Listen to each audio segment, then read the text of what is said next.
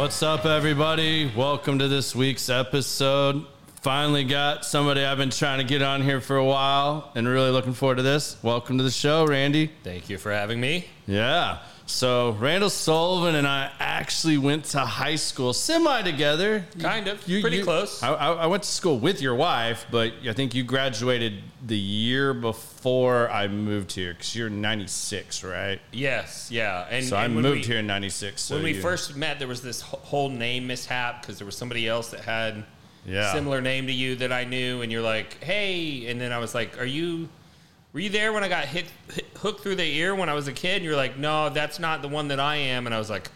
Okay, I still love you though. You know, Yeah. like we we've got the common roots, even though that wasn't the story. Yeah. Exactly. The colony is very, very small, so usually you're only off by a little.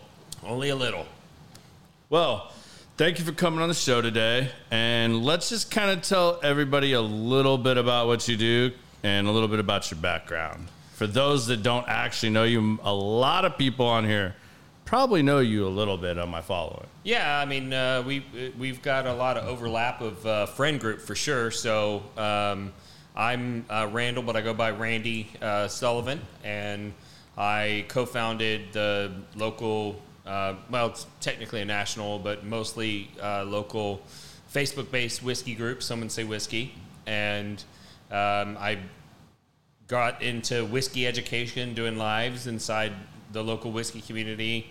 Developed that into a podcast called Bourbon Real Talk, and uh, Bourbon Real Talk now is it's largest on YouTube, but uh, as of today, we're almost uh, forty four thousand or forty five thousand subscribers. That's so awesome. Um, and uh, we've got a, a large uh, community associated with that, also on Facebook, Bourbon Real Talk Community. Uh, but my uh, original uh, thing was I was a real estate agent. Um, so I've, I've practiced real estate uh, in North Texas since 2008. Started a funding company that does uh, funding for real estate transactions. Um, and, and then also, the, the podcast led to the opportunity to start a couple of whiskey brands, the Prideful Goat and Unallocated.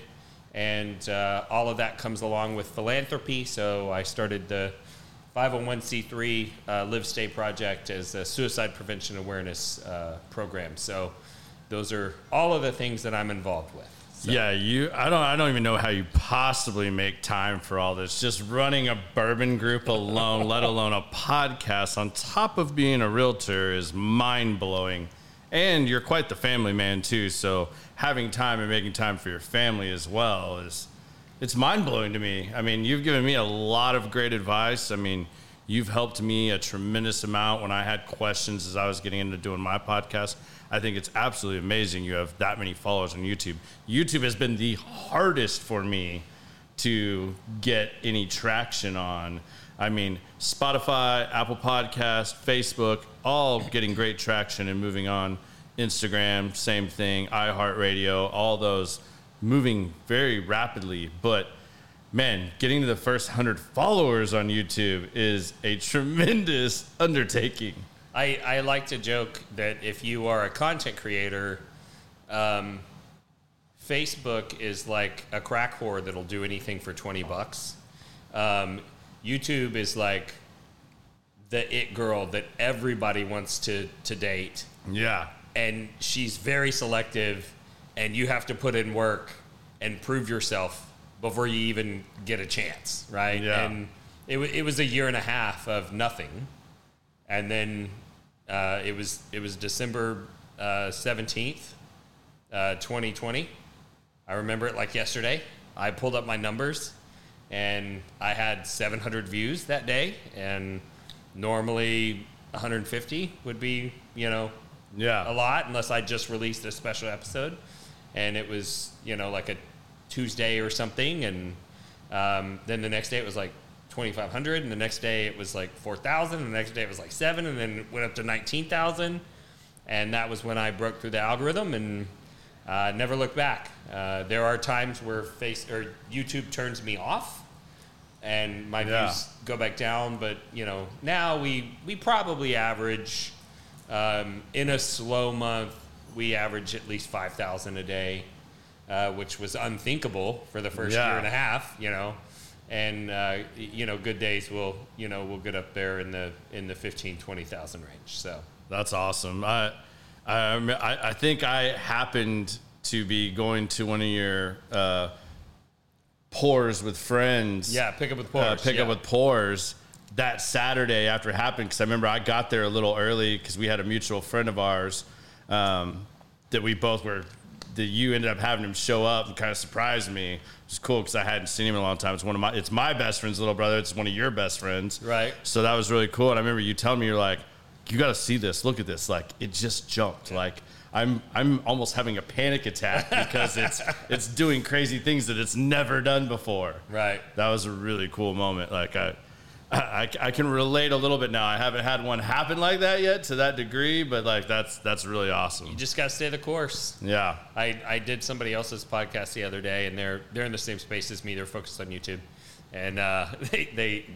we, it was before he started recording, and he's like, "I'm sorry, I'm just a little bit starstruck." And I said, "Bro, um, I'm you, just four years ahead. Like, Yeah. I, I'm not special. I don't have any special skills. Uh, there's there's nothing about this that's you know. It's just you stay the course, and eventually it works out. So yeah, but there's a lot of up and downs with it. I mean, I know personally, just from conversations you and I've had, like people really will beat you up, attack you, everything else on there, and I, hopefully, and you know, do you think that someone say whiskey and all that you went through of setting that group up, like helped prepare you more for that, or No, was it it, made it- still just a learning process because both got different types of things happening in those platforms? it made it harder, I would say. Um, so you know, a lot of people don't think about this, but if you're a content creator, um, you you can't promote yourself without presenting yourself as a source of novel information, right? Yeah. I mean that that's the basic purpose of a podcast. Yeah. Right. You have to you have to communicate a vision, and the people that hear the vision, you want to communicate to them. If you are interested in this type of novel idea, I am your source. Um, but when you start to do those types of things, and there are people that have been in and around your life before you started doing the podcast, there there will be large quantities nearly 100% of those people will go, Well, who do you think you are? And why should I listen to you? Yeah. I mean, we've been hanging out and going to lunch and all that stuff. So why all of a sudden are you the authority that I'm supposed to go to on the subject? And, you know, I think that if your heart is right, you didn't set out to make it that way, right? Yeah. You, you, you just had a passion and you wanted to share information or whatever. Um, but because of my involvement with Someone Say Whiskey, it actually put a lot of extra pressure on me because there were all of those people from the whiskey enthusiast world that were having those negative feelings towards me because they felt like I was trying to communicate to them that I was somehow superior, that I knew more. And that leaked over into Someone Say Whiskey, and people started putting pressure on the rest of the leadership team to get rid of me because all of a sudden I was toxic. All of a sudden I was a problem. And Yeah. there were people who no longer wanted to be actively involved in Someone Say Whiskey because I was still there and I was involved. Yeah. And luckily, you know, Rodney Smith, you know, we co founded Someone Say Whiskey together. He never turned his back on me. Yeah. And he, you know, he just tell people like, if you can't be involved while while Randy's here, then maybe this isn't the place for you. Yeah. And um, but he also gave me very honest and painful to hear feedback, um, and I had to make a lot of changes in my life. A lot of changes, uh, especially in interacting in group settings. I had to be very cautious about what I said and how I said it. Um, you know, I had to change some very fundamental things about my nature and struggled hard. Developed an anxiety disorder.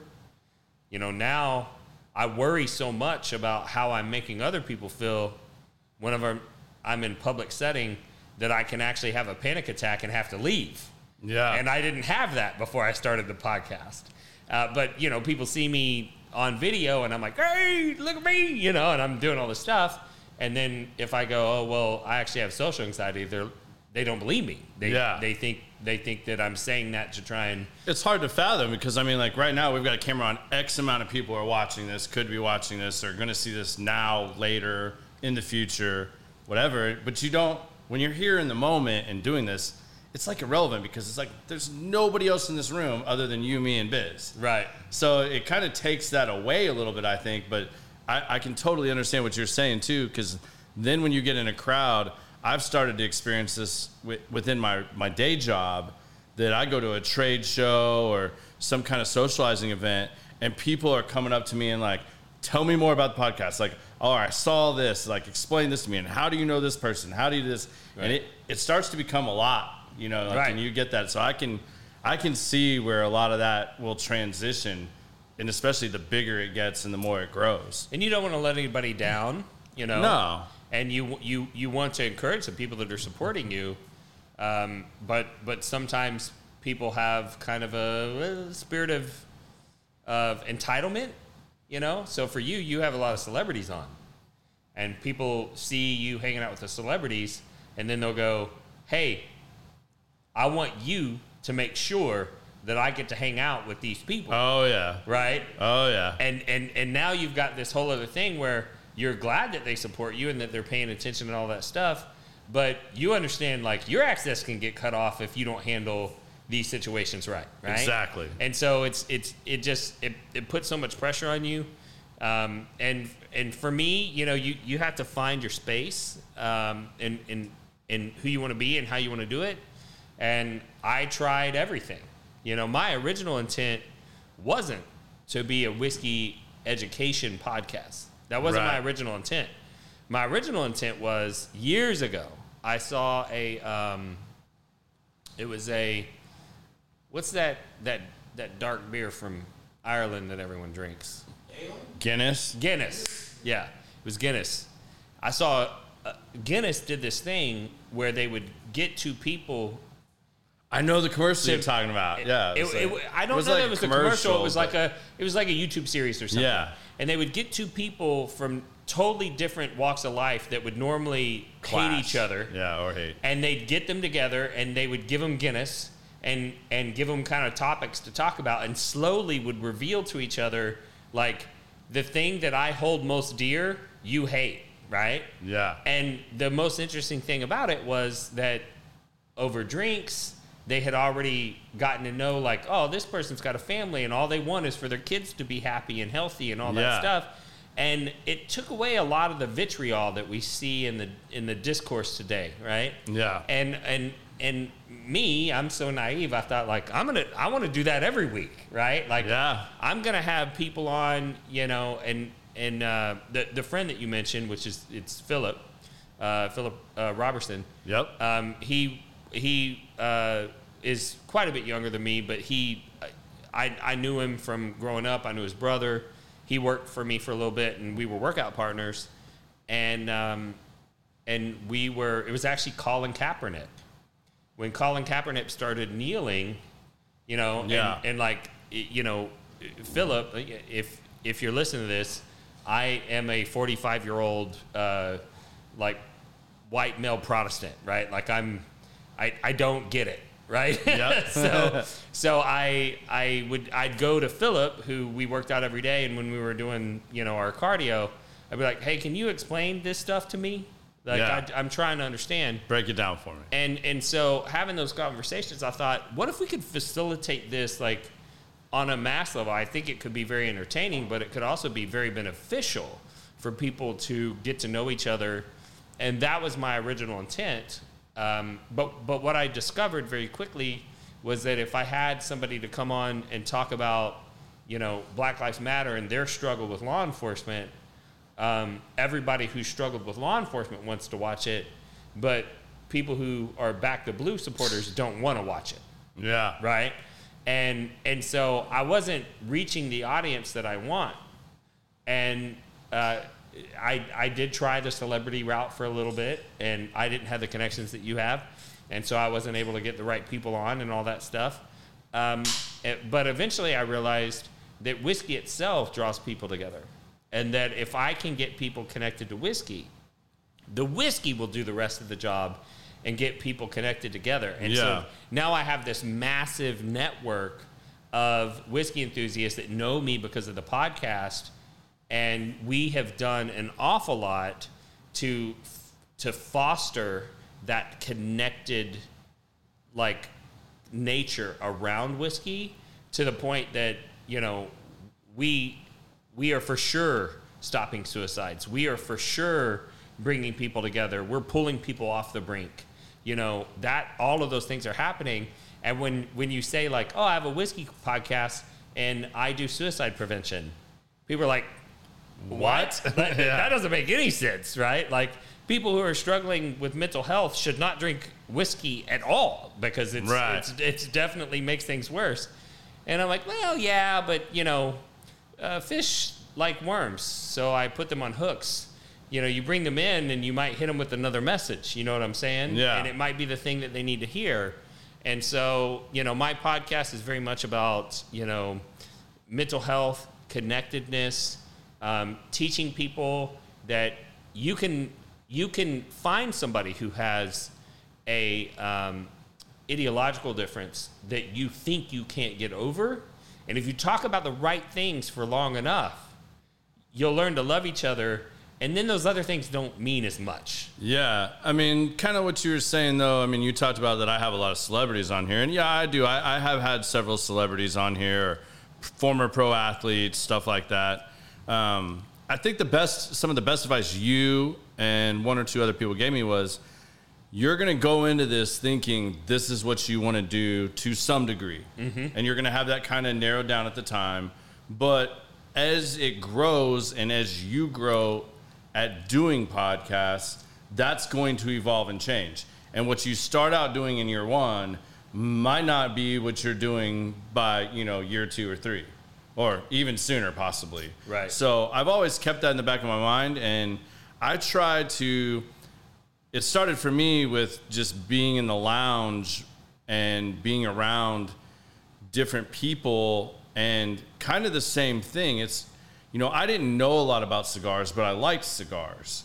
And when I came in here, I knew a lot about whiskey. You know, I was two, three years into my bourbon journey hardcore. And I found out that I could trade bourbon knowledge for cigar knowledge. Right. And it, it made an easy little transition there.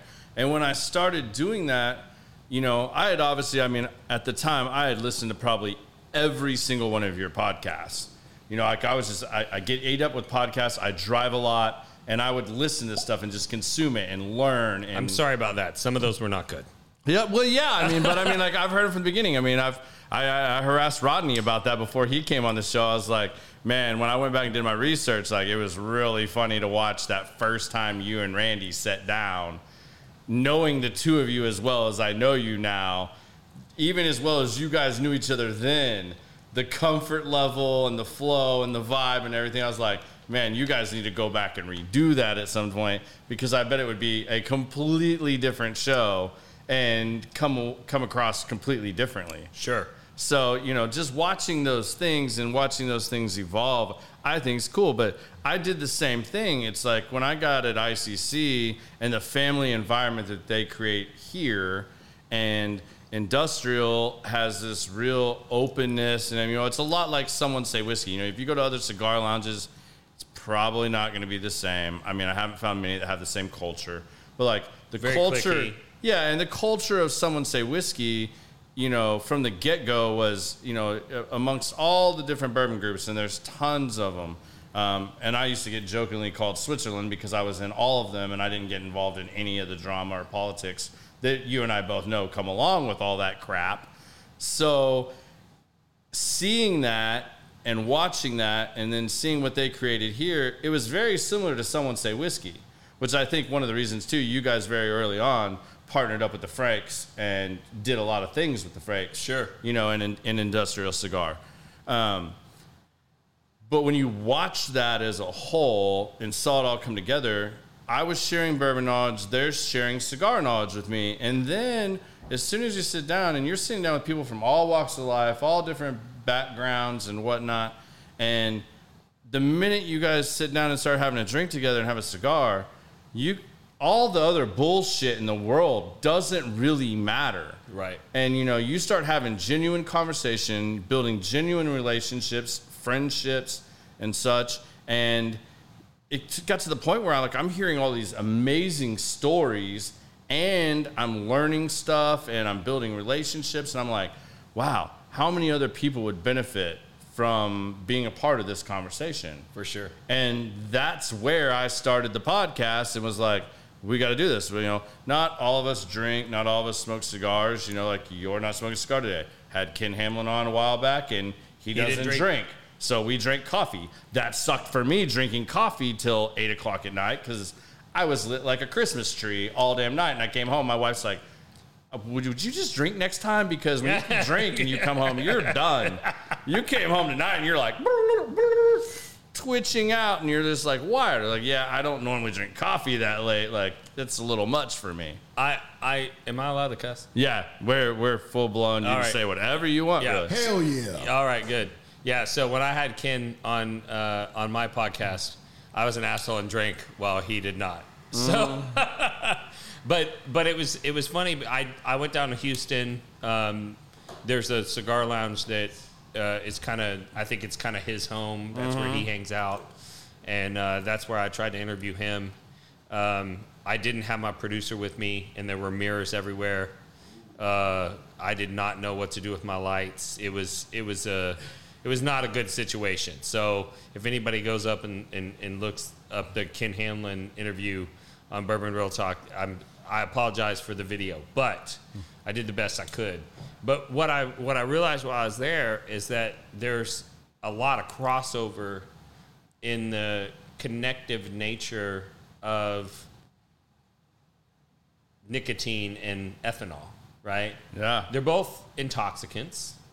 And, you know, this is a weird thing to say, but there are anthropologists that have researched the use of intoxicants in human culture. It goes back somewhere between 9,000 and 12,000 years. And it's important. It's important, right?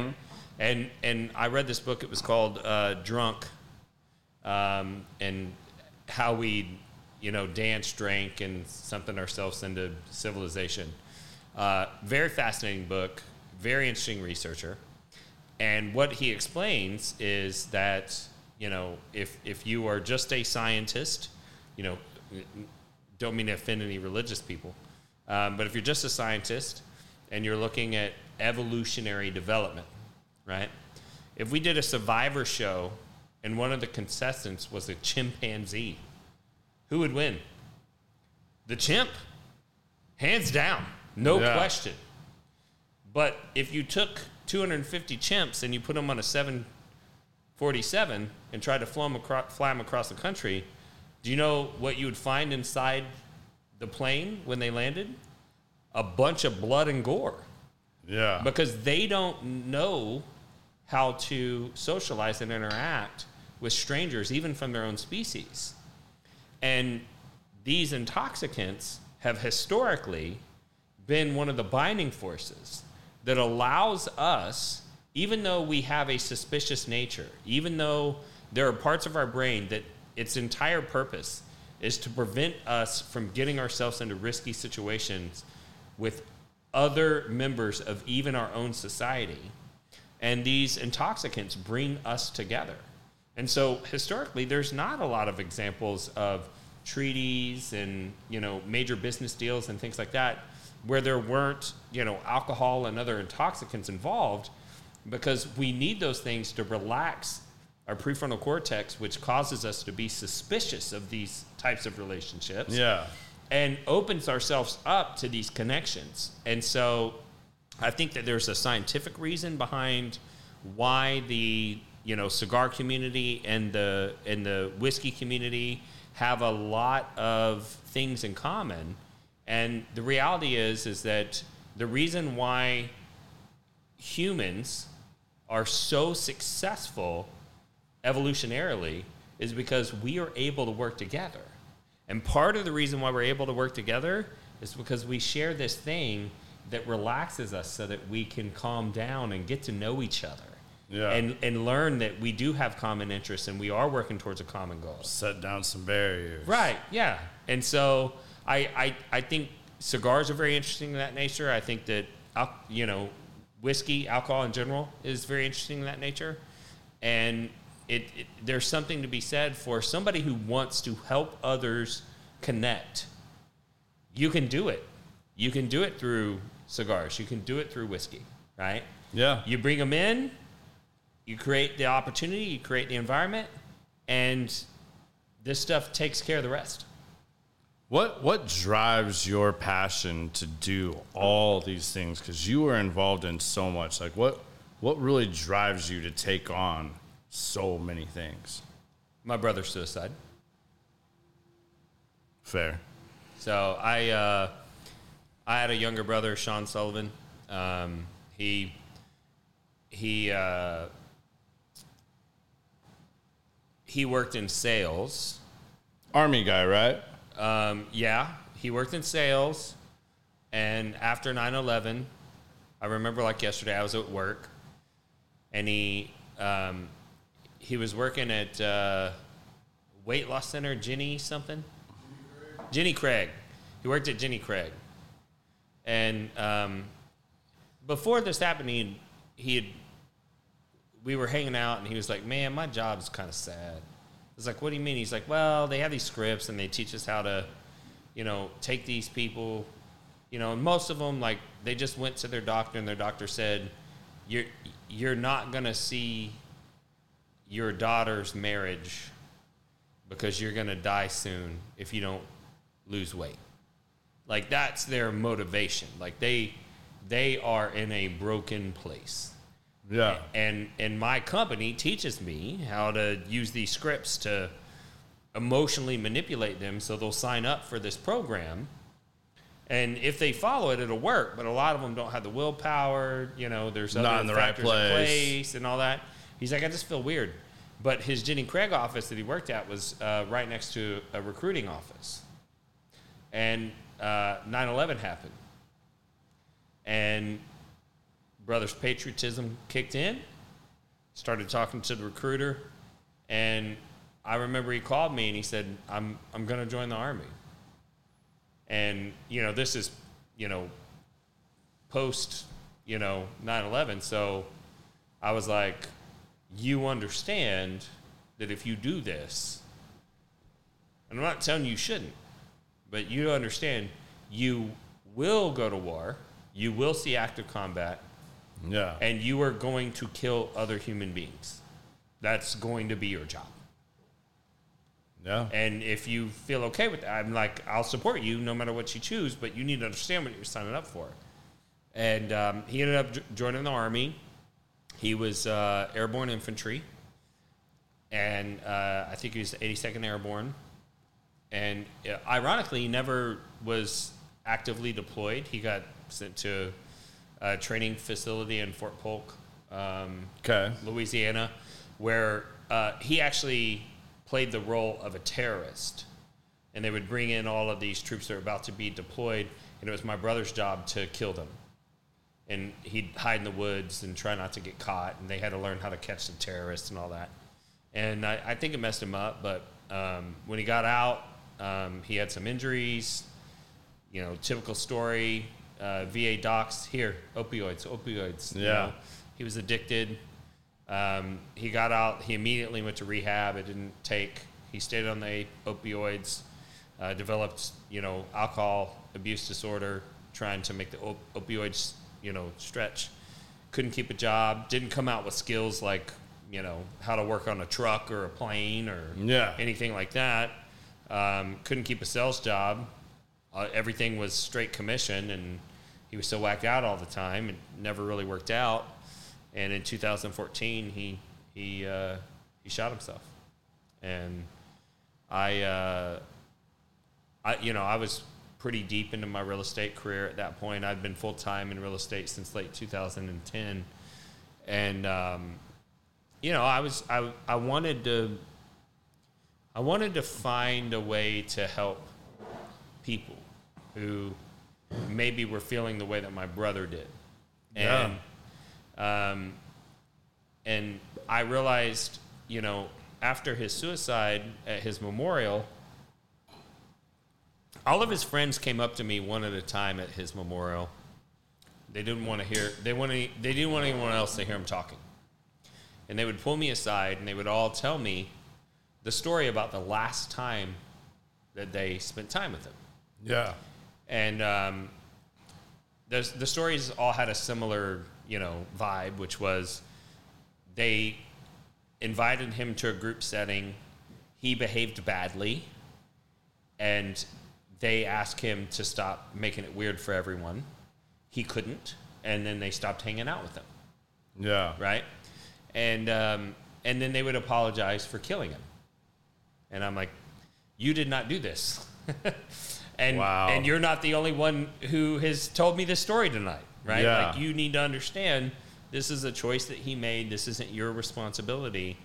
But what that made me realize was that my brother probably felt very disconnected from the world around him at the point that he made that decision because he had driven everybody out of his life. Yeah. But what would happen if we created some sort of a process to take people who are feeling that way and we plug them into a connected community of so many people that they couldn't feel alone, Yeah. right? And so that's kind of been my my motivation. Uh, uh, that having been said, like I could have done all that without starting the Prideful Goat. I'm also an entrepreneur, and I don't like to work for free. And I want to make money, and I want to have a nice life for me and my family. And so when opportunities present themselves, I pursue it. I don't I don't turn my back on those things um, because I'm not an idiot. And if you expect me to do that, or you want me to somehow admit that my passion for my brother's suicide is fake because I'm also making money off of the prideful goat, then maybe I'm not for you, right? Yeah. But uh, you know, I only have so many hours in the day, and I spend them all on this, and Yeah. I have multiple reasons why I do it.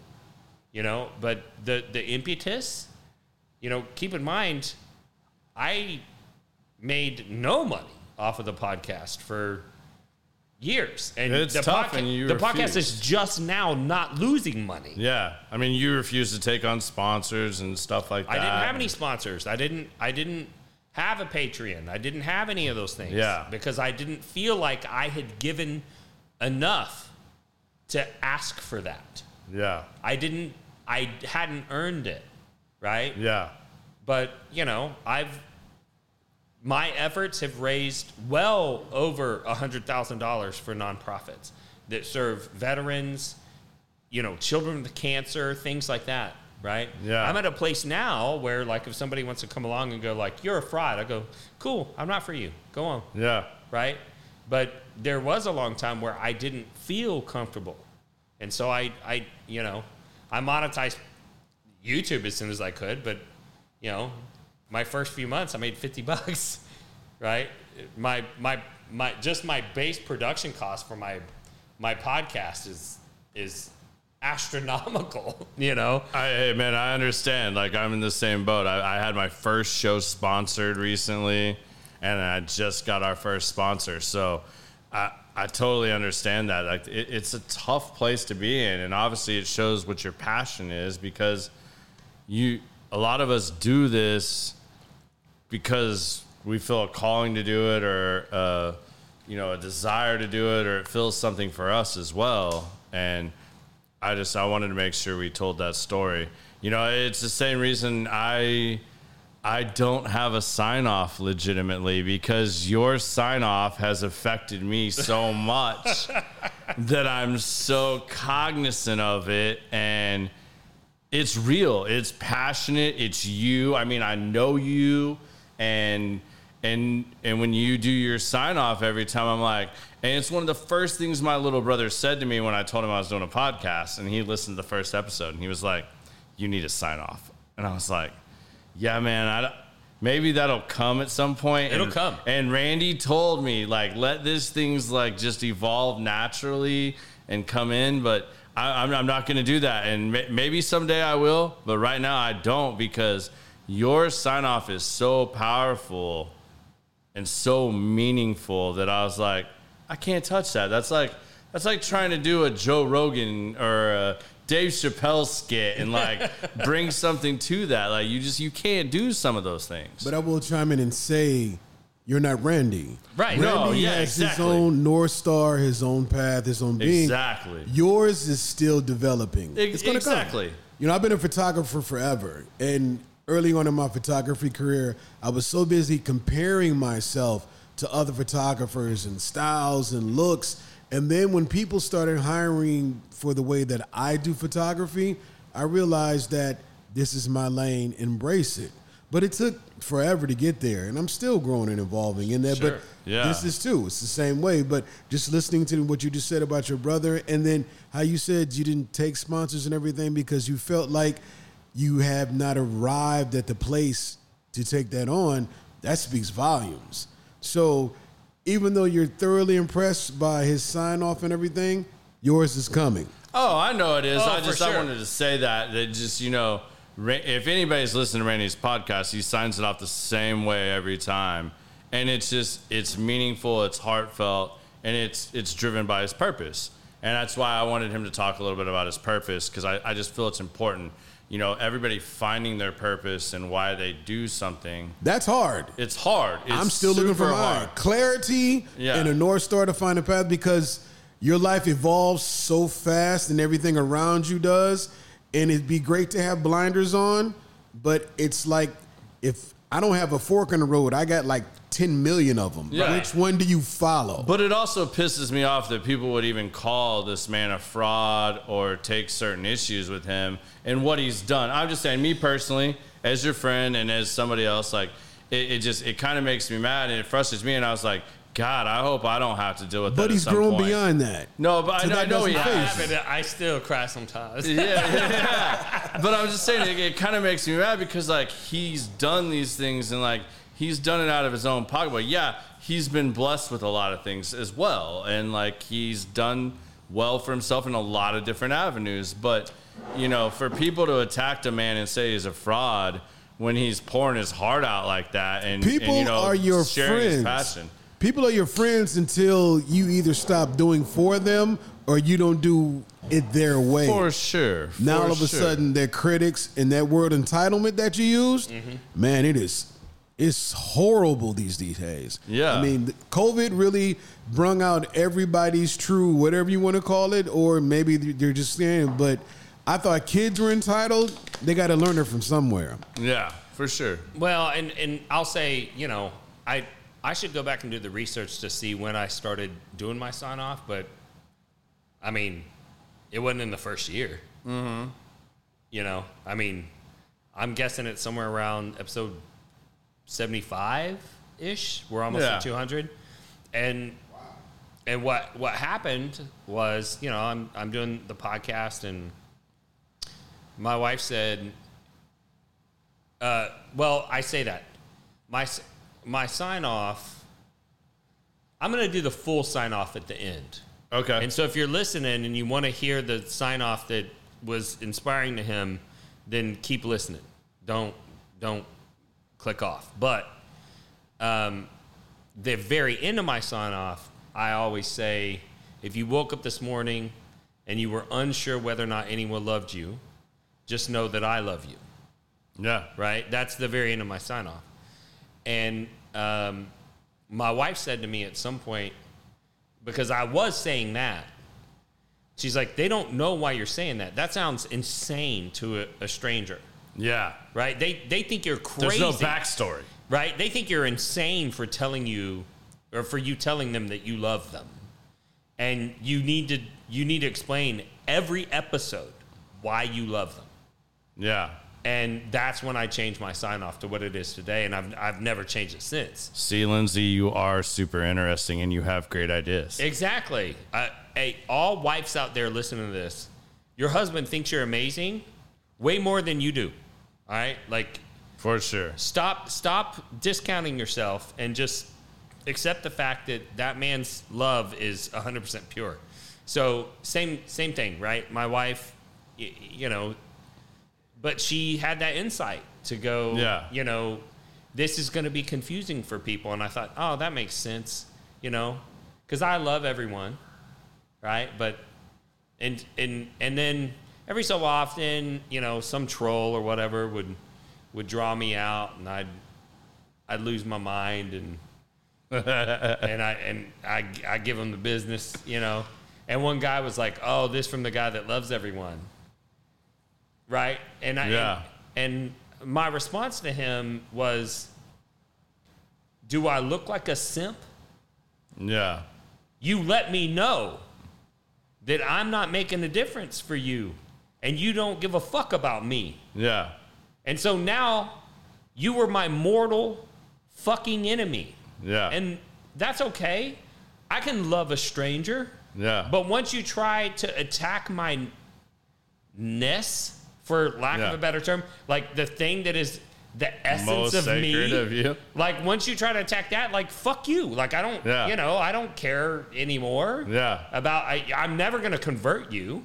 Yeah. Right? You don't have to listen. You don't have You to don't have watch. to, right? You don't have to be a fan. and and I get it, right? So there, and you know, my my joke is like, look, bro, I don't know if your mother held you too much when you were a baby or too little. I don't know what makes you this way. Where you are scrolling through the internet and see some random Joe telling people that he loves them and encouraging them not to have the fate that his brother did that killed himself. And you see that and go, fuck that. Yeah. I have to destroy whatever this Yeah. is. Whatever that thing is Or that even you have comment on that. Like, whatever that is i'm like i can't i'm i can't help you. Like Yeah. see a counselor or something. I don't know you know? Um, but what i've learned is is that you don't build a thing for everyone. People are looking for things. And you know the the the field of dreams you know if if you build it they will come build the thing that resonates with your heart yeah. and if you build it, the people that that also resonates with, they'll come. They'll come Yeah. along. But it's not going to be everyone. No. But going through that process, especially in the beginning, because the first people to get exposed to your message are the people that are already part of your circle. Yeah. And those are the people, unfortunately, that are most likely to reject your message because they think that you're saying something about them in your message Yeah. because they feel like you're making yourself an authority, which makes them not an authority. And those thoughts never crossed my mind. None of that ever crossed my mind. Until you said that, I would I would have never thought of that. But you know, I I mean, there are people who, quite honestly, were kind of celebrities to me Yeah. That I can't talk with anymore, that I can't be friends with anymore, that talk negatively about me to anyone who will listen. And I don't fully understand it, but I'm trying to get to a place where I can accept that as part of the process and go, okay, how many private messages did that person receive from somebody who decided not to blow their brains out because of what you put out into the world? Yeah. I'm guessing that the answer is zero Zero for sure. right? And and so I, I said that the other day to my because I have a leadership team for Bourbon Real Talk community, and um, somebody was you know being negative and all that, and I and I said that to the team. I said, how many how many people do you think that that individual has stopped from blowing their brains out? I think it's zero. It's powerful. And I don't know how many people we have stopped from killing themselves, but I know it's not zero, yeah, one's enough. right? Because I've gotten private messages from people who are too embarrassed to go public Yeah. that have shared that information with me. And I got to believe that if there are people out there that have pressed through that that social thing that we have to not talk about our mental health issues as men. And I, I've never received a message from a woman. All of the messages of people who were contemplating suicide who decided not to do it because of the community that I built or the message that I presented were all men. And and when I when I think about that, I got to think, Well, how many didn't press past the social norm to keep these things to yourself? Yeah. There has to be more people out there that this has made a difference to, right? Yeah. There's a lot that don't hit send. that don't hit send, and and so, you know, it- and that's why I make a really big deal when people come to me and they say, "I want to start a podcast," or "I want to start my own business." I I tell them, "What is your why?" You better have a big one, because I promise you, before you get to the success that you're imagining in this new venture you are going to get so much negative feedback that you literally have to be at a place where your sanity could be questioned to keep going. Because all of the data is going to tell you that you are on the wrong path. All of it. Your family. There's not a single family member that supported me in what I'm doing in the beginning. Not my wife, not my father, not my mother. No one. Everyone thought I was crazy. And I said, You'll see. Damn, that's a tough place to be, man. That sucks. But yeah, kudos. To And now you. look, yeah, right? I mean, every day I get a message from somebody that tells me that I encourage them. yeah, Not every day, but I get multiple some days. So, I- Yeah. you know, I get it averages out. it averages out, right? Like Yeah. I get a message probably every day from somebody that said, I was in a dark place, you helped me get through a dark time, you you know, all that stuff. And and that was my mission and my vision. But also it it can make money too. Yeah, And, and take care of my family. Right? I mean I've I've I've I have misfortune like everyone else. And and now I'm getting to a place where I I might be able to make enough money to take care of me and my family and fuck all the dumb shit. Right? Yeah. Like if something bad happens, cool. yeah, Right? You can't you can't touch me. Right? I mean, I'm not there yet, but I'm I'm I'm getting closer. Well, you're also teaching your kids. I saw your kids just wanting a high recognition of the little young entrepreneurs they're becoming too. And I mean, I know your wife really has helped drive that too. Oh, for sure. Teaching them these things and and and helping them find their place and and teaching these basic concepts. Yeah. I think that's absolutely amazing. I mean, what it maybe you could speak a little bit about that too, like uh, in how you guys approach that because they, I mean, I'm sure they want to be involved. They see you guys doing all these things, especially you and Lindsay do, being involved and stuff. That like she's, you know, she now helps full time. I think pretty much with like Yeah. all your different projects or at least several of them. Um, to to some degree, whether support or actually physically being involved and helping with that. And I, I think there's something to be said for that and what you guys are putting out there and teaching them because you're not just like it's not it's not the family just says okay yeah we're doing good here you go like both your kids were coming of the age of getting their driver's license cars stuff like that and you guys you guys help show them and help find a way to start their own businesses Yep. So you know the backstory was, and I and I don't mean to talk negatively about you know my wife Lindsay, but there was a time that she didn't see it. right But but through my perseverance and pushing through, she did see it, yeah and she has skills that I don't have. Yeah Um, I am a good enough is good enough guy, right? So when I want to sell a product, I source it and I put it in shitty packaging and I ship it out to the customer, right? And she's like, no, no, that's not what we do. We do everything with we wouldn't do that in the colony damn it randy the mean streets of the colony, right? So, so she comes in and she like standardizes all of the processes. She takes over sourcing. She figures out how to find everything that we need. She finds some really cool stuff, by the way. Really cool stuff. I thought about bringing some of that up here, but I And didn't want to like barrage the table with And, some of the and stuff I, I, I bring I bring her a thing and I'm like, find me this, and then Yeah. she does, and I'm like, put my logo on it. And she's like, like this, and I'm like, yes, right. so, she's crushing it. Um, and so, you know, there was a point where she she didn't work.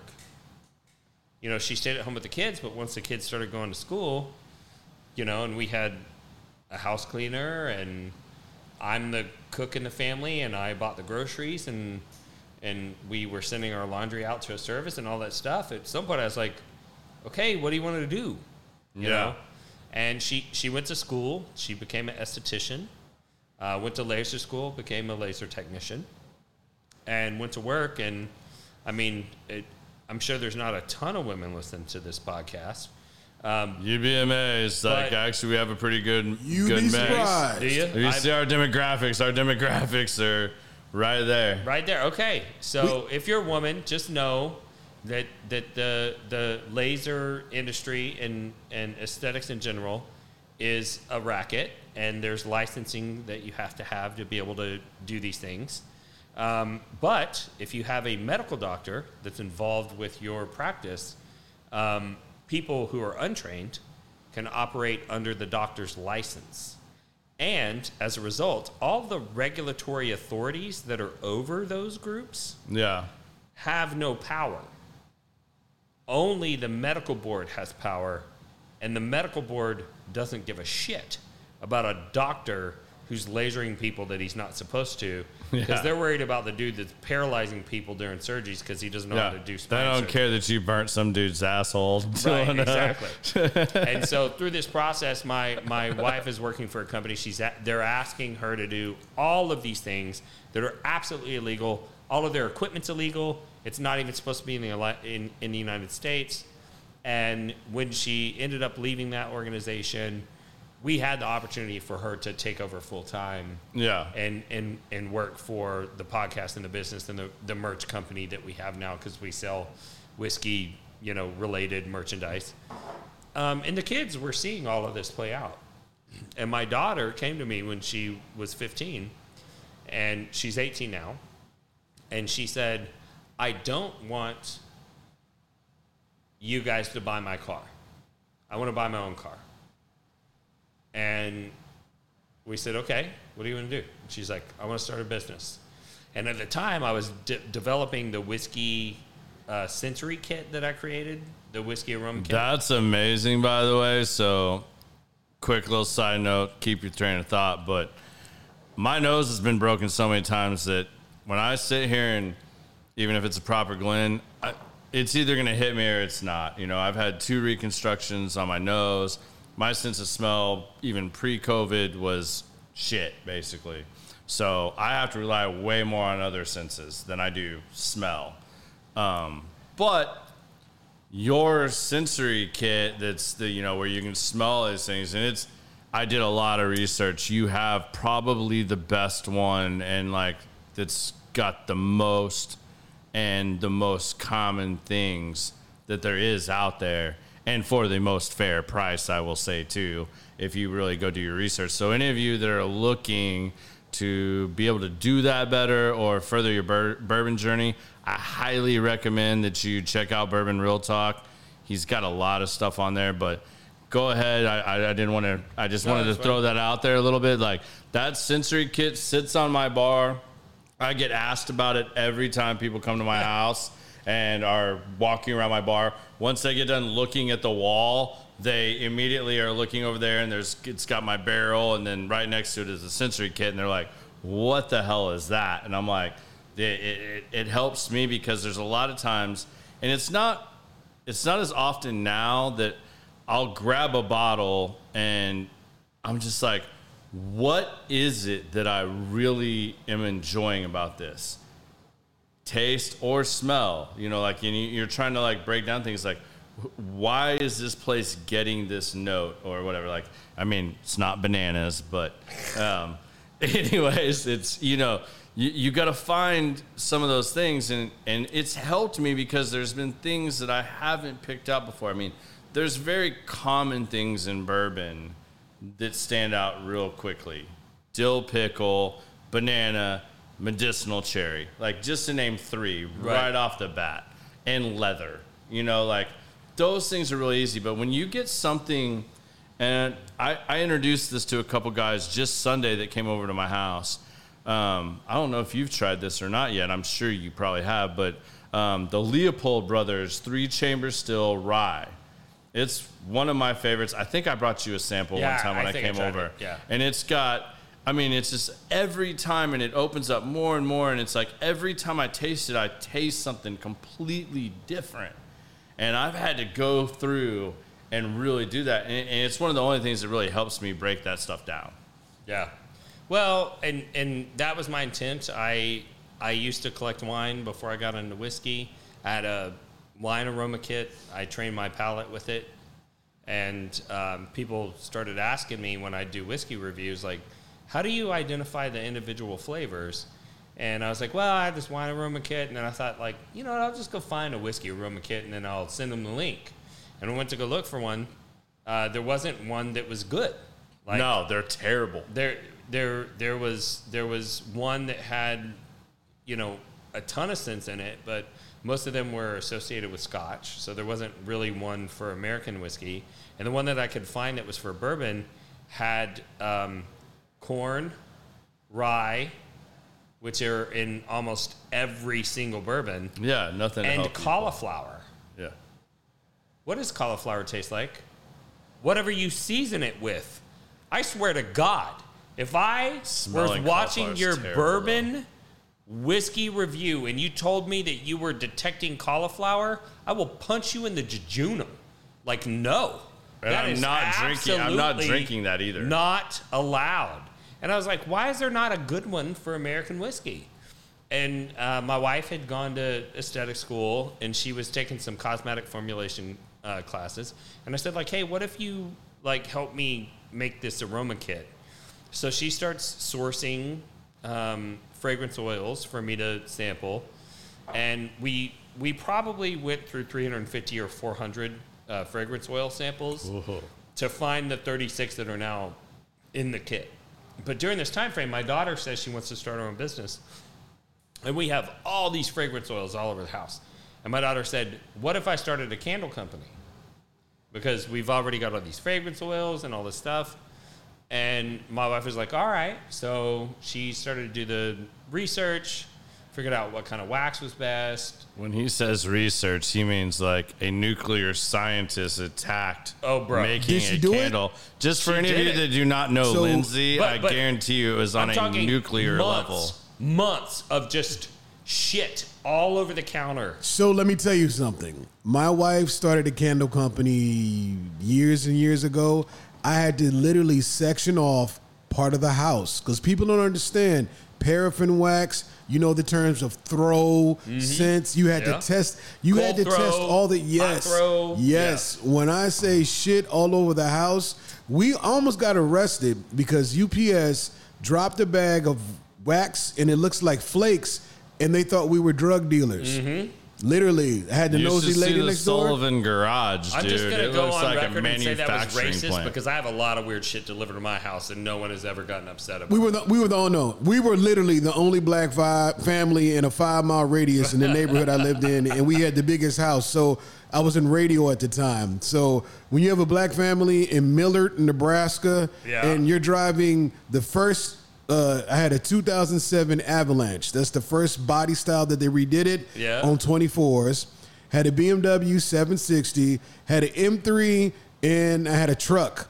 Yeah, we were So they were drug dealers suspicious. all day long. Yeah. Yeah. but that the the candle game. Profiled. Oh, crazy! Mrs. Kravitz lived next door. If you don't know who Mrs. Kravitz is, you're not old enough. But Yeah. the I candle know who Biggie Smalls was, is now. Lord. Uh, the candle game was serious. That Yeah. is that is a lot. Very intuitive. That's a lot. And my wife's a perfectionist. And Yeah. what, what people don't realize is So is he. is um I thought I was, but I fa- I figured out I wasn't. Okay? No, I mean you like borderline. Like there's a line between perfection and OCD, and you and I ride that line. No, no, no. I define myself as a driver. My wife is a perfectionist.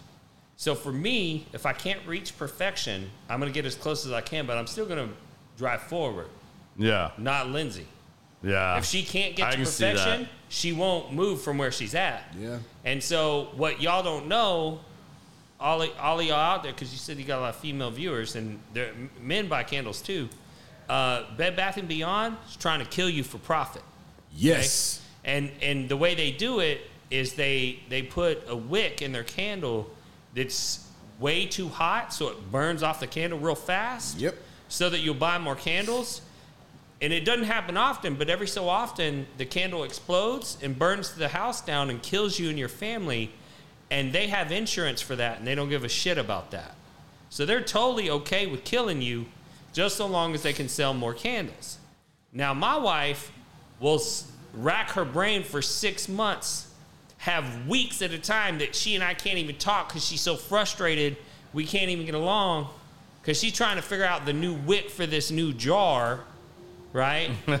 and and and she went through all of that process to get the candles right and the wicks right for my daughter's candle company, and we launched and we made my daughter do shows on the weekends and go Yep, and hawk yep, those candles and all that stuff.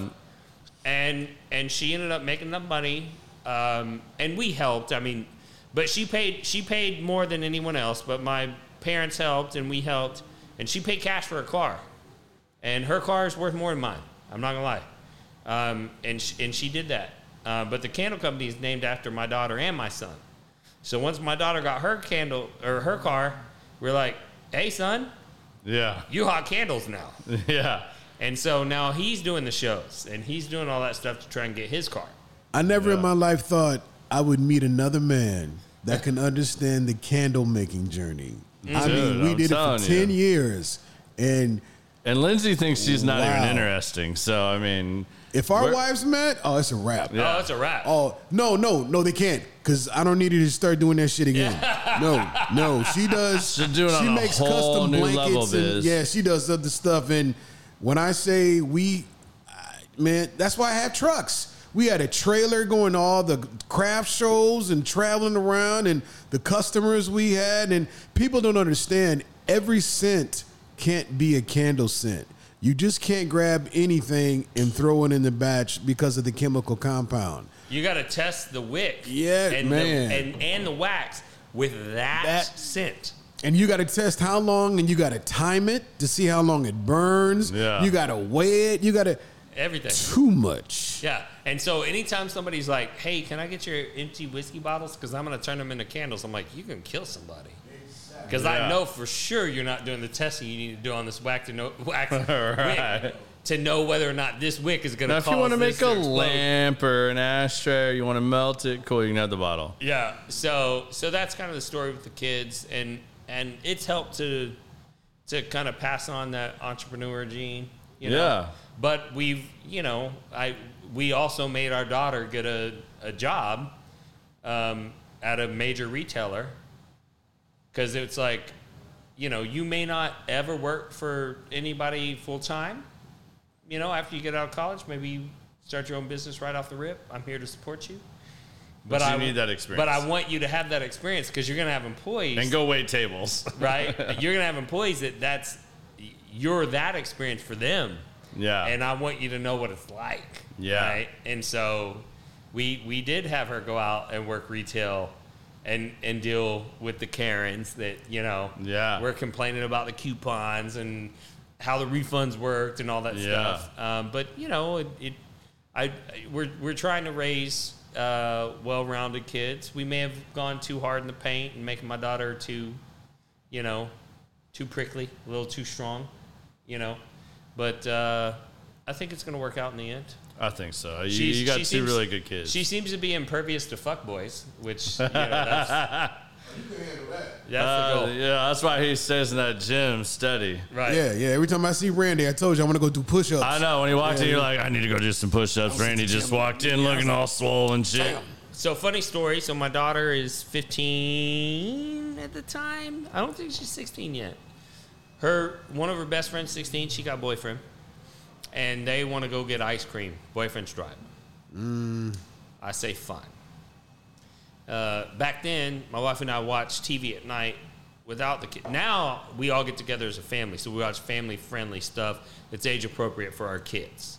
But back then, we'd watch stuff like Game of Thrones and you know whatnot, where the kids weren't in the room. And so we're sitting there watching TV, and I'm drinking whiskey as one does. And I hear a noise on the front porch, and it's my daughter who screams. So immediately, I think date rape, time to kill. Uh, also, I hate clothes. Um, I don't like wearing a lot of clothes. I'm always hot. And so I'm shirtless wearing Draws. shorts. I've got shorts on over my underwear, but I got nothing else on. I got shorts and underwear on. That's it. I'm shirtless, and I've been drinking, and my daughter screamed on the porch.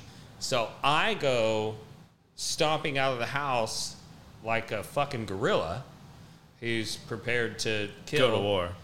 And I open up the door and I walk past my daughter looking for the threat. And I'm like, you know, and, and she's she, she's like, no, no, no, daddy, there was a spider. And there's a boy that had started to walk towards the front porch from the vehicle. And but I'm still in kill mode. Yeah. Like for sure, for sure. and I have murder in my eyes, and he can see it. Yeah. And he is a small, like 16 or 17 year old boy, and I am me, and Yeah. angry and puffed up. And um, he, his eyes are the size of saucers, and I'm like, and I just turn around and walk inside because I could, I couldn't turn it off. You know what I mean? And I think that fucked the whole thing up. Like I don't like, I, I'm, I'm It saved you until college. right, right. I, I and and so The greatest worst thing that happened. Right. And so my daughter's like not had a serious boyfriend or anything like that. Like, Dad, the guys won't talk to me The guys they all heard the story. right? And I'm like, did I, you know? And then and then my wife was like, I know you think that's cool, but but now our daughter's gonna have her first date in college when we're not there to be there Yeah. for her. Right. And I'm like, mm, that's probably not a good look. Yeah. I'm like, we still have time. There's some Yeah. time left in the semester. Maybe she'll meet a nice boy. I promise I won't eat him. You know, it's Yeah. gonna be good.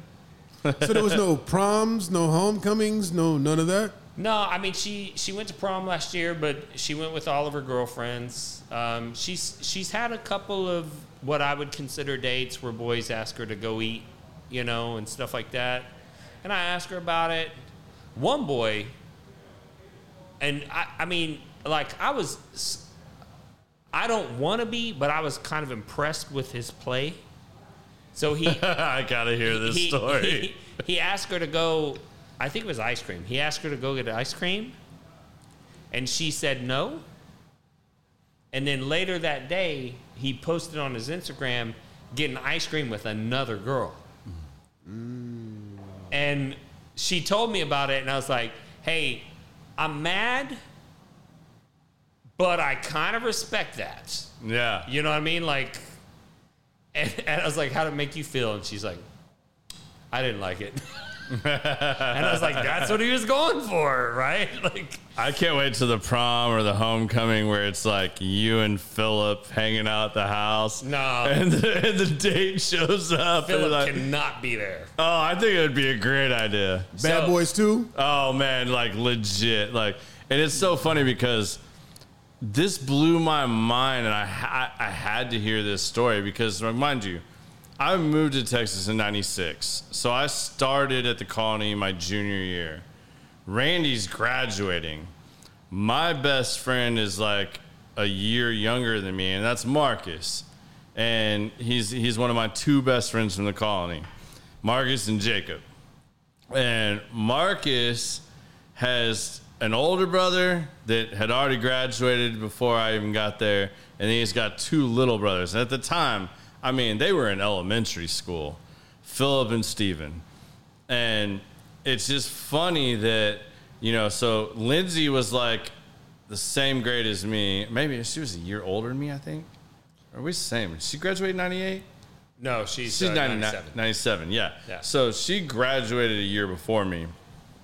And, you know, I knew Lindsay because of Marcus because they were in choir together. And Lindsay always talked about, oh, my boyfriend, my boyfriend. Uh, boyfriend? What, who? I, we don't ever see this guy. Sadly, uh, the boyfriend she was talking about was not me. Yeah, but like we, we, we hear this and then it's like, her and Randy, and it's like I kept hearing this guy Randy, and you know this and that, and Marcus telling me like, oh, you know, don't mess with Lindsay, you know, blah blah blah. And, you know, it was just funny. They they had this little choir pact. And it's like, and then all these years go by and we graduate and stuff. And Marcus has been one of my best friends. And then, you know, I didn't, I lost touch with Marcus for about seven, eight years when he went to Florida and some other things. And then he came back and we got back in touch. And, you know, now Philip and Steven are full grown. And I'm like, you know, if you've seen Steven, like, holy shit, it's like Johnny Jr. And then Philip is just like, damn, son. Yeah. You know, like Philip's always been a big boy, you know, but like, you know, Philip comes in and it's like, then I meet you guys and we start talking and we're talking about the colony and stuff like that. And you're like, yeah, my best friends. Phil, I'm like, wait, you're older than me, and Marcus is my one of my best friends. Yeah. And you're best friends with his little brothers.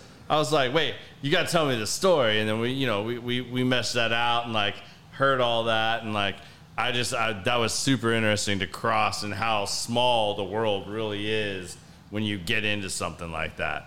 Yeah, and it was it was the same thing. I you know, I was in college. I I found the Lord and I got involved in church, and um, I became a junior high youth pastor.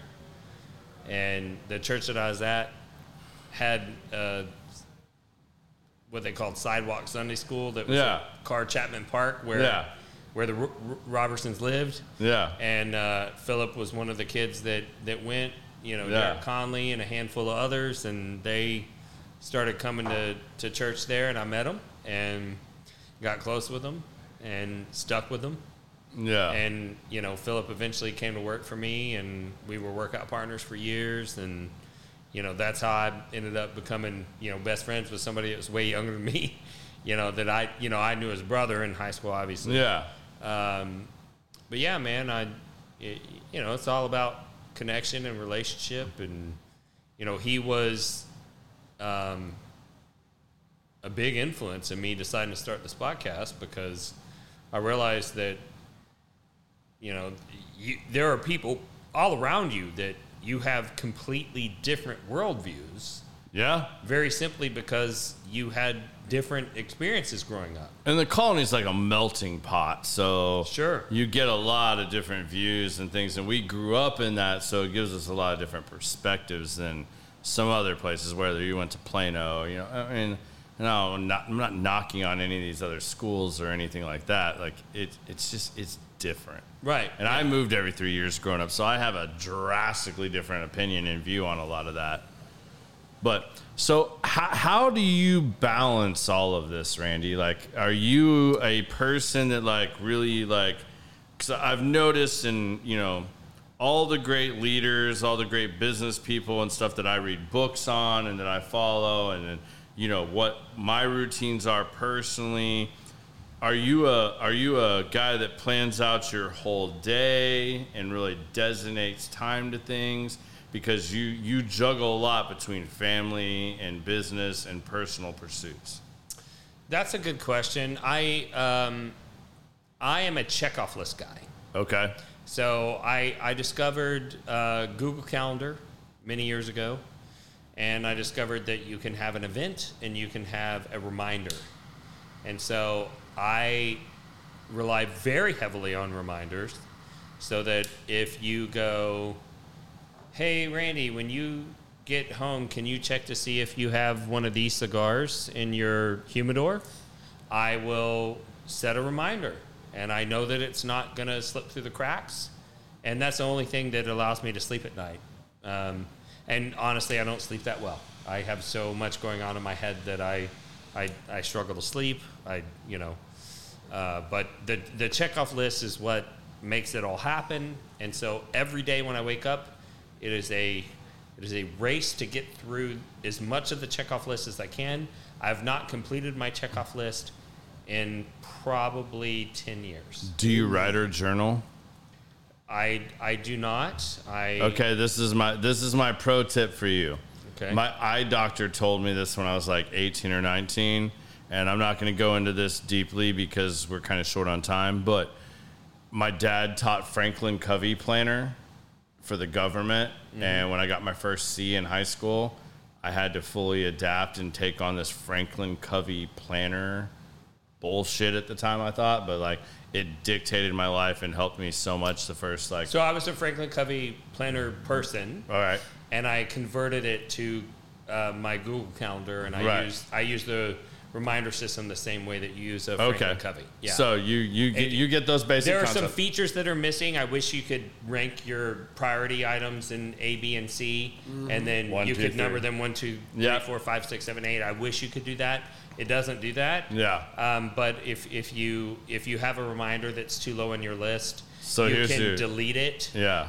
and then re-enter it. And if there's like four or five that are top priority, you can rank them and then you can delete them and re-add them in the order that you need so they show up in your list. So I'm I'm a Franklin Covey guy. I do that. Um, but you know, it's I, I I also work more than most people do. Right. So here, here here's your pro tip for being able to shut your brain off and sleep more at night. Business tried this. It works for him. Yep. It's worked for me tremendously. And if I have trouble sleeping, I put myself back in this mode every time, and it helps tremendously. So, my eye doctor of all people, and Dr. Malone, great, great eye doctor, super good dude. He told me, he's like, get a little journal. He's like, oh, call it a diary, call it a journal, call it whatever you want that makes you feel good about it. Get a notebook, get a pen and pad, and before you go to bed, 15, 20 minutes before you go to bed, let's just start out with giving yourself 15 minutes. He's like, start writing. Write whatever is on your mind.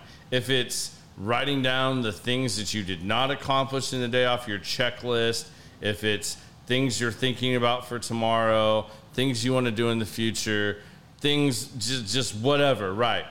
And cut yourself off at 15 minutes. But if you feel impelled to write more, write more. He's like, it'll, it'll start creating this habit. And he's like, as soon as you take that off your brain and put it on paper, I promise you're going to start sleeping better. Hmm. And I started doing this. And man, if you can see at times I'm having trouble in my life sleeping, I will go do this. Like, I keep it. I mean, like, I've got four or five of these that, like, are one's by my bed, one's at my office, one's in my briefcase. I, I carry them around with me. Like they're scatterbrained because it's like there's four different notebooks. just that random thoughts. I just pick up, but like I can write and just get it off my brain, and I'm not shitting you. Like getting it off of your brain, physically, pen to paper, it'll help. My brain is like bees buzzing in a coffee can when I lay down in the night and you can't figure it out. And I tried that. Just started writing it all out, all out, all out. And my ass fell asleep. Yeah, it's like reading a book. Because I do the same thing, a to-do list every day, and when I don't get done, I transfer it to the next day and Yep. add another 18 things to it, and it never stops. But the biggest challenge I think is how do you prioritize? Like for me, I spend eight, I spend 18 plates, and I feel I'm not making any headway or making any money at these 18 plates. So I just want three. Just give me three plates I can focus everything in on, and it never ends up that way you just gotta like it goes back to what we said earlier finding your purpose finding your why and that's you know Well, and there's an amazing thing you can do too, and I learned this from Brandon Frakes. He does this like crazy ass, and his is so much more productive and organized than mine is. But he does like a year in review where oh, like yeah, yeah. he takes a day or two at the end of the year and he goes through all of his like notes and everything that he journals, writes, puts into his remarkable or whatever it is that he uses and he does this self-reflection where for a day he just kind of like goes through analyzes it and then he pulls data out of that and then he sets the page and the tone for the next year like i do not go that in depth by any means but what i do try to do at the end of the year is take a day whether it's four, six hours, whatever. And I just kind of thumb through the book, and you know, I, I take notes or I'll, you know I'll just see things, and I kind of reread what I did, and it's like it gives you a sense of accomplishment because you can kind of go through there and see what you did accomplish.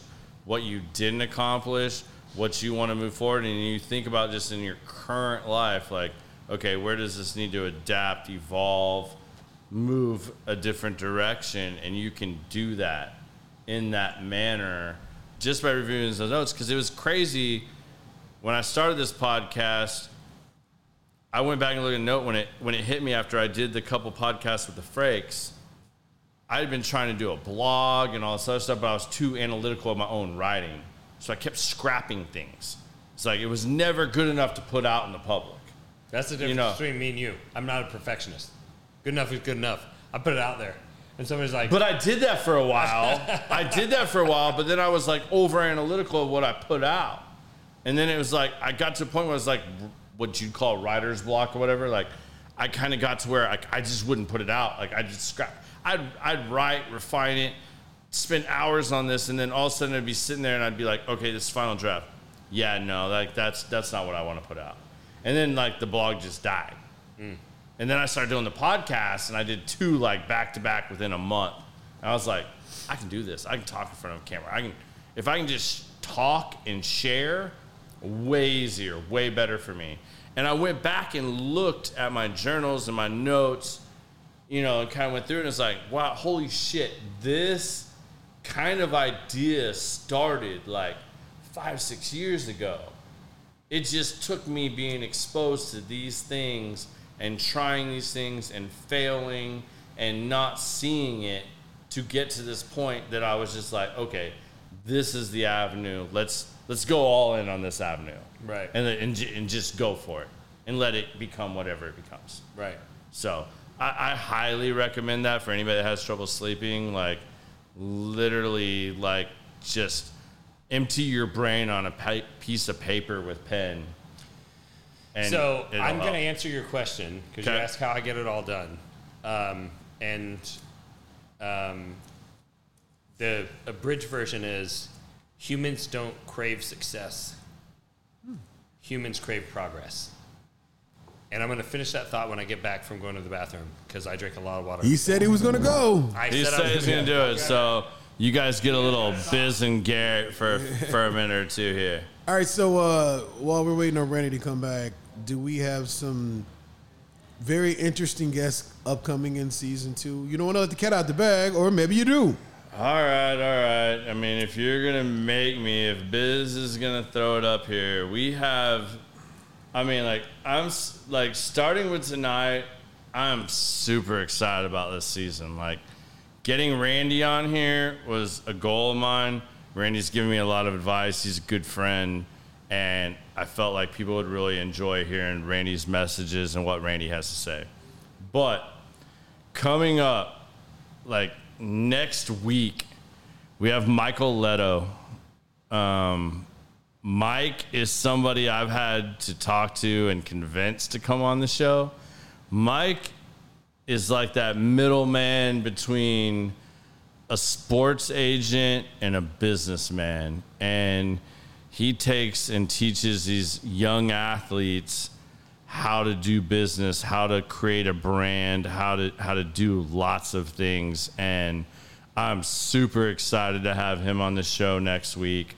He's gonna be coming straight out of the combine with some of his NFL Literally, players. off the road. Like literally, like he lands that morning and is coming in here that night to do the podcast because I've literally hounded the shit out of him to do it. So he's coming in here.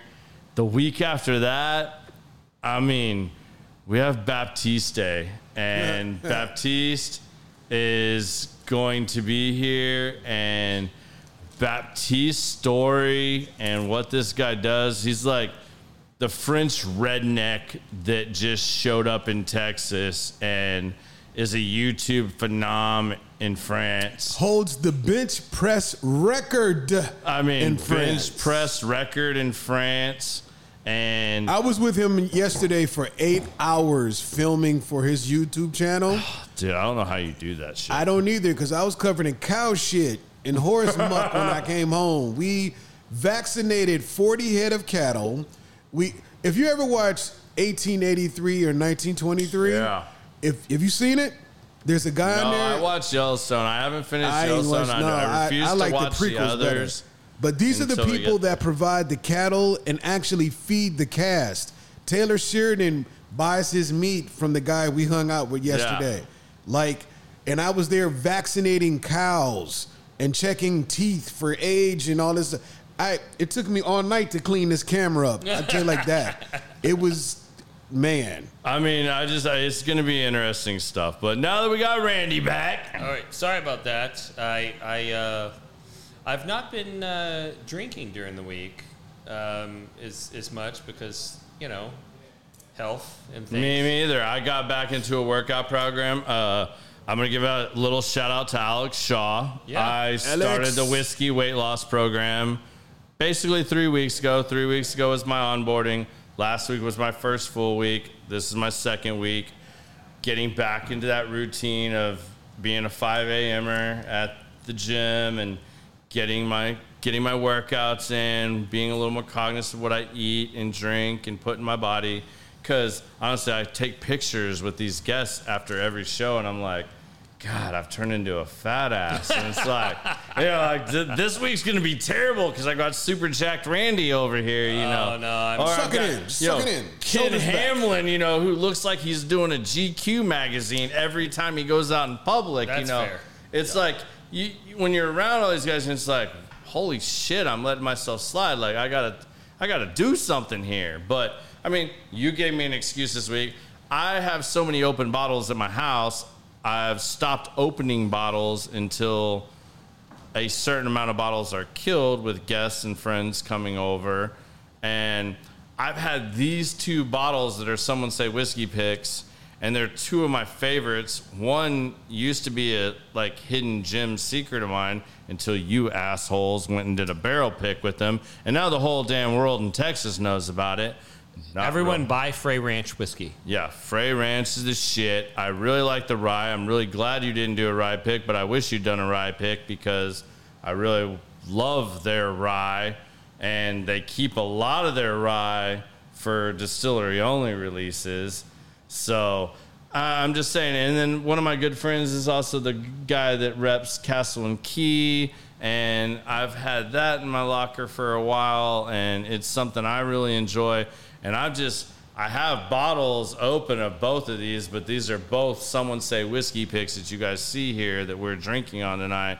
And I used Randall coming on my show to, you know, justify justify opening these bottles, even though I haven't obtained my goal of killing a couple other bottles to bring these out and open them up. But you know, what do you what do you open for the guy that has pours at his house and opens his house up to everybody and has a bourbon wall. As much as you guys that actually have seen my bourbon wall give me shit my wall does not hold a candle to this man's wall. And he built his whole wall his damn self. I designed my wall but i had other people because i'm in construction build my wall. This man physically built his wall himself and it is unbelievable Well, I appreciate that. Yeah, I uh, thank you for sharing these sports with me. I, I loved both of these picks.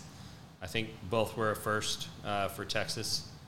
Um, Yeah, that's the first single barrel for Texas, The first single barrel from uh, and Castle same Key. thing for Frey Ranch. I think it's the same for Frey Ranch. Um, I actually, you know, flew to Nevada, uh, met Colby Frey, and uh, we did the pick there in person.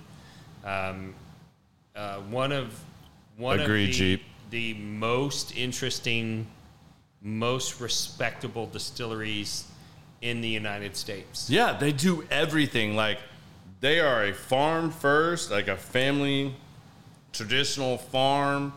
They grow all their own crops, all their own grains.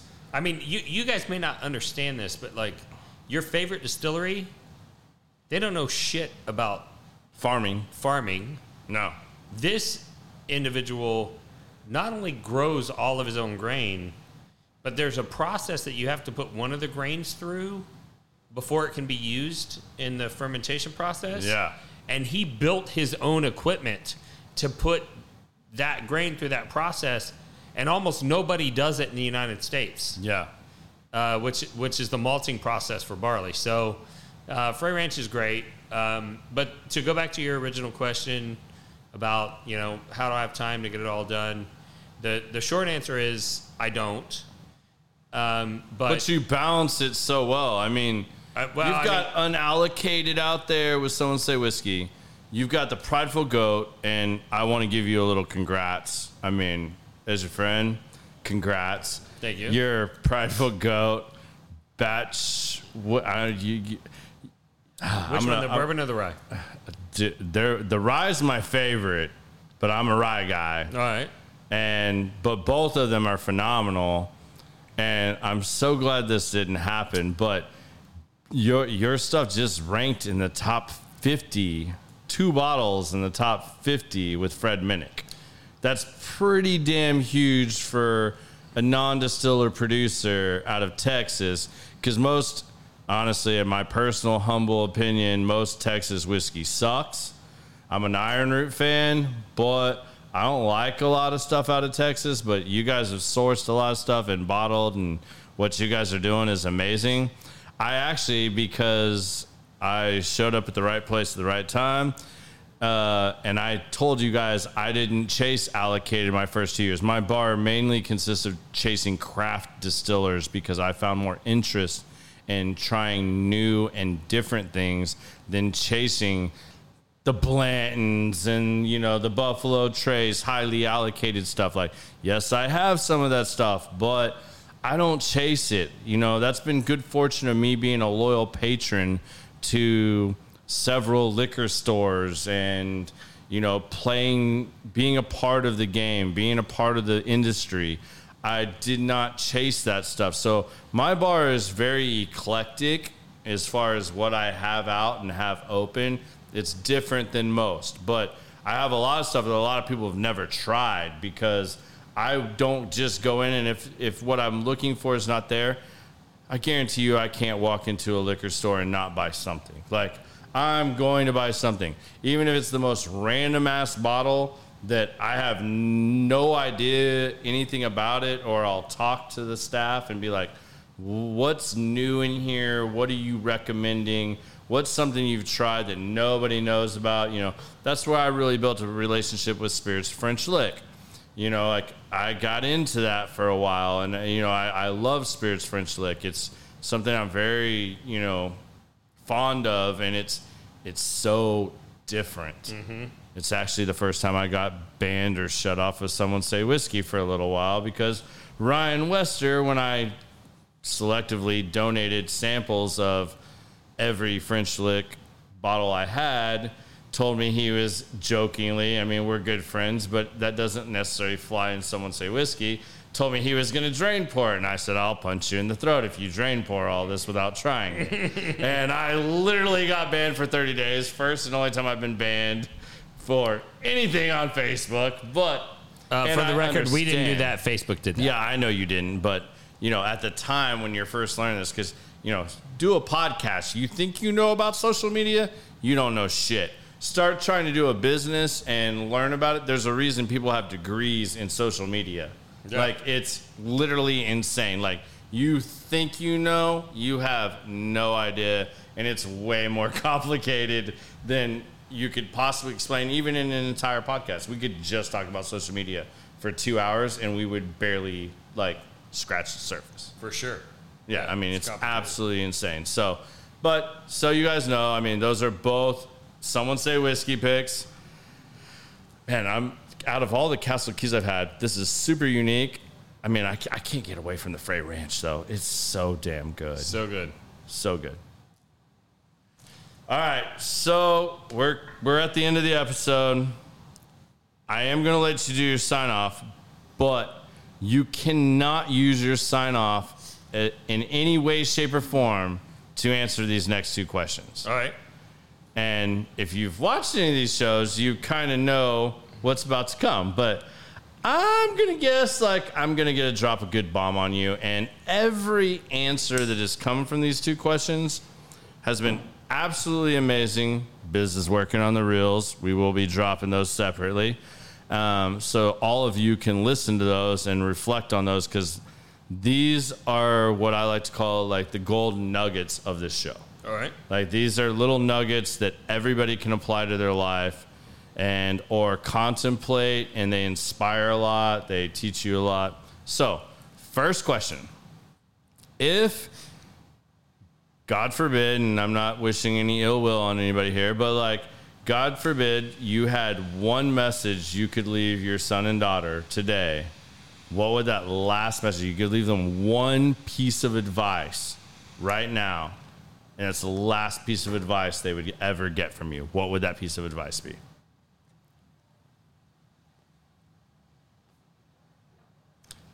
Wow. That's pretty deep. Uh, last piece of advice. I would want to say something that guided them towards a partner in life that was going to help them as they work towards their purpose. Like that's the one thing that I've observed is I've experienced various levels of success and different things that I've worked on. I've got to know other, you know, people that are working towards their goals. Um, who you're doing that with makes a big difference. For sure. And you know, I, I've, I've seen people who have been in a relationship with somebody who was indisputably very physically attractive, and the whole thing fell apart. Yeah. You know, everybody on the outside is like, "Oh, like look at this! This Yeah. is this is a goal, Trophy wife. right?" Um, but that's not it, right? Like, I if if if I could bestow one thing on my kids, it would be that they would end up with a partner that the two of them built each other up. And I, I don't know what words I would say to convey that message to them or, Right. or, or what I'd say to them to help them to be able to make that decision. But um, life is hard. It's filled with disappointments and failures and, and, and evidence that you're on the wrong track and things that are going to convince you to give up and to uh, cede your authority to someone else and, and let somebody else make those decisions for you and, and, and, and trade your future for stability because somebody's willing to give you an amount of money that you can subsist on so that you don't have to face the trials and the difficulties and all that stuff. And if I could pick one thing for my kids, it would be that they would find somebody that is willing to go through that process with them and to build them up and help them to find the greatest version of themselves. Because that's the only thing that really matters is that you're better than you were yesterday. It's the only thing that really matters. Yeah. Is that you want to you want to you want to progress every day to be the best version of who you are. You might have fallen or failed the day before, but you learned and you moved forward and did something else. Today I'm closer to becoming the best version of myself than I was yesterday. And if you have a day that's not that way, that day was a fail and today's a new day. And I I would want my kids to have a partner in life that would help them towards that goal. and support that. I absolutely agree. That's see, that's what it's about right there. That's absolute excellence. All right. The last and final thing is you get to give us your two cents.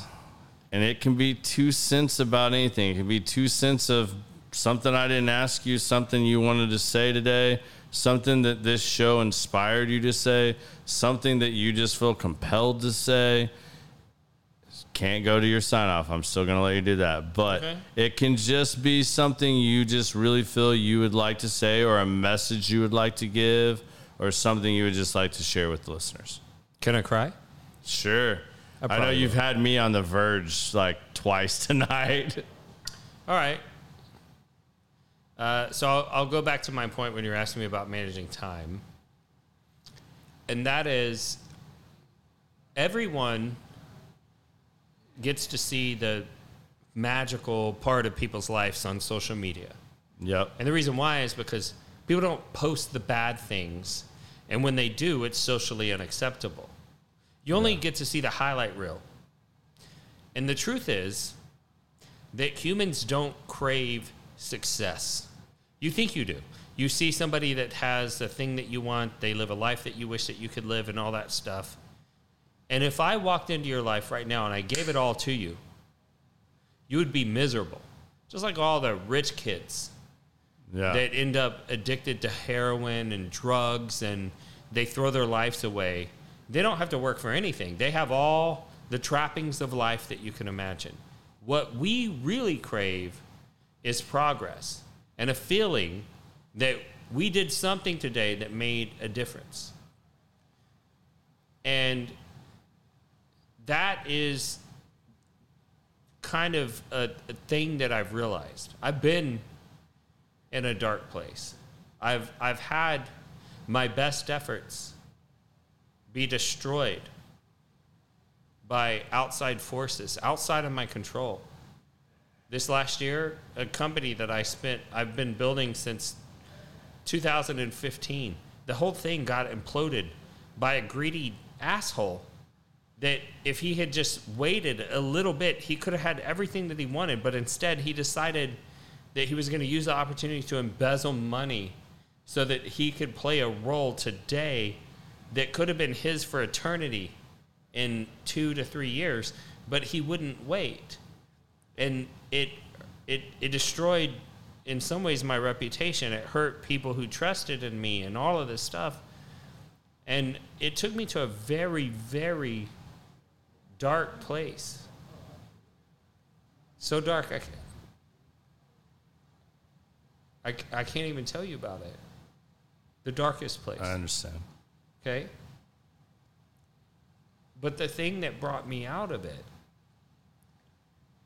was focusing on the next right thing. The next thing to do that is good, that is progress. And so I might wake up one day and have 50 things to do. And there is no day that I can do 50 things. But there are 10 things that if I don't do them, bad things start happening right now. And if I can do those 10 things and it moves the needle, the other 40 things don't matter as much.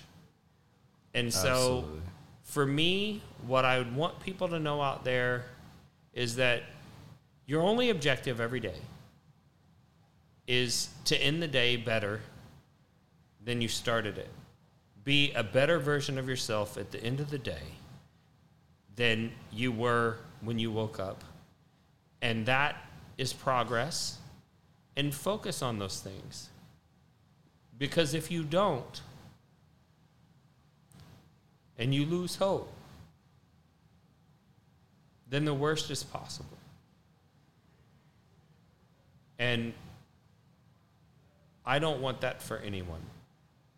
I believe that every single individual that has ever been born was put here with a purpose and that you could have accomplished that purpose despite your circumstances and the difficulties that stood in the way and all of those things that cause people to get derailed and, and to give up hope and to not pursue things.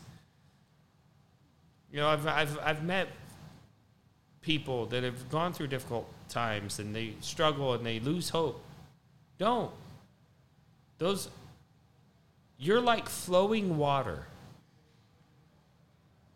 Life can put a dam in front of you. You're just going to make a fucking lake. And then you'll overflow the dam or you'll find another path to move forward. And that's life. And don't lose hope. And keep pushing forward and find the joy and the motivation that you need in the small successes because you don't move mountains in one day. But if you can learn to take that one bucket of dirt when you're trying to move that mountain and see it moved and go, I made progress, then you can stay the course and you can press through and you can become the best version of yourself. And that is the purpose of life. And everything else is in alignment with that. You want a partner that helps you do that. You want you want to build your kids so that they can pursue that. Everything about life is about that.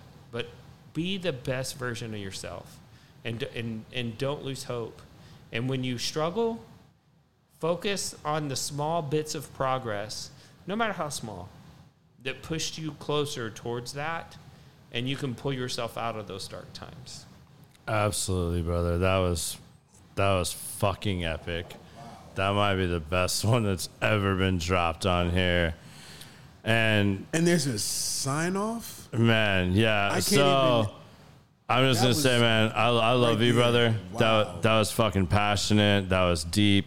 That might be the man. Man. I almost don't even have words right now. But hey, man, we'll be back next week. But hey, man, sign us off. And the only way you do it. Well, part of the reason why I do everything that I do is because my younger brother could, committed suicide in 2014. Um, he was a military veteran. He um, was honorably discharged, but because of his injuries, he was, you know, given opioids and he, you know, was addicted and his life was off track. And in the aftermath of his death, I was trying to find a way to help people feel a connection to the world around them that my brother had lost that made it easy for him to say goodbye to this world. And so that's part of the reason why I started my podcast and I created the whiskey communities that I've created. Um, is because you know whiskey brings people together, and I want to use the connected power of whiskey to help you feel like um, you're part of something, and that there are people who care about you, um, and, and and they they they want to see you have a positive future. Um, but during that process, I, I learned that there are a lot of negative people online, and I don't know what happened to them. I don't know why they're hateful to strangers. Um, but seeing those people be hateful made me realize that if a stranger can hate you online, even though they don't know you, that there's nothing that keeps me from loving you online, even though I don't know you. And that is why I end all my podcasts the same way, and that's this. If you woke up this morning and you were unsure whether or not anyone loved you, just know that I love you. We'll see you next time See y'all next time. on what's your podcast? Common Sense the podcast. On Common Sense the podcast. Thank you, brother. I love you, man.